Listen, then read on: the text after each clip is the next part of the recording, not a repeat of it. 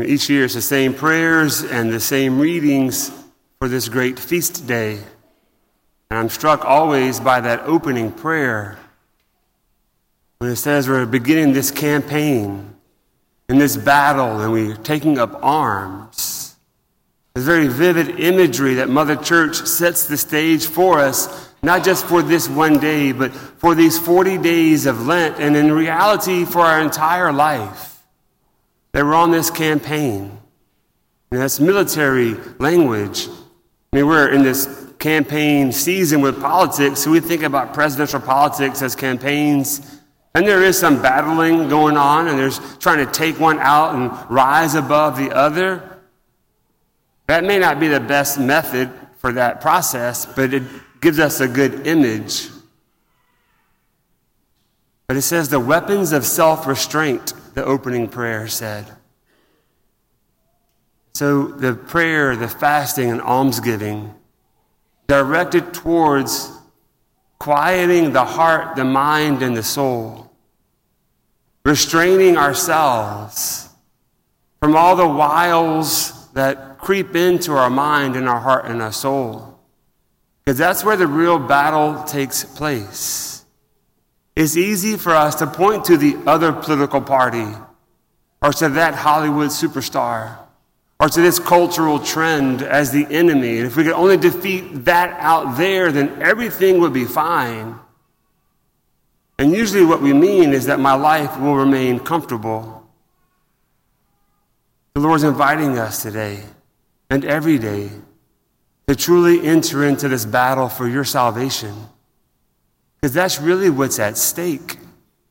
I mean, what an interesting phenomenon this day is when so many people come so I can tell you that you're a sinner. And rub dirt on your forehead so you can tell the whole world that you are a sinner. There's something within us that knows the truth of who we are. And Lent is a time to get back to that truth. That we know that we're dead in our sin without Jesus Christ. But that in Jesus Christ we have hope, and Jesus Christ is our only hope. So many times in the gospel we hear today that what the Father sees in secret, those which are hidden, will be seen by the Father. And one of the greatest motivators of our sin is that each, each one of us has a desire to be seen, to be known, and to be loved. And when we don't allow ourselves to be seen, to be known, to be loved by the Father, we look for anything and anyone else. Why do we have a social media profile? Why are we so desirous to post and to be received in the, in the realm of social media? We're looking for that love. We're looking to be known. We're looking to be seen. This season of Lent is a time to let that come from the Father in heaven.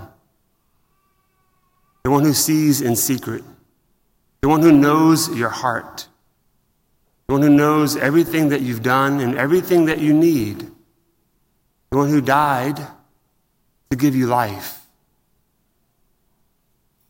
It's kind of a a cultural thing that we come on Ash Wednesday. We get our ashes and then we just go about our life. But what if this year we lived Lent as though our salvation depends on it?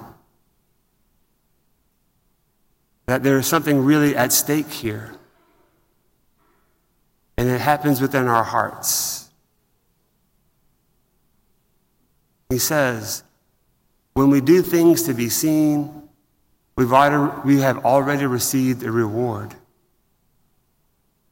But he, ha- he has a much greater reward waiting for us. Let's take up these weapons of self restraint.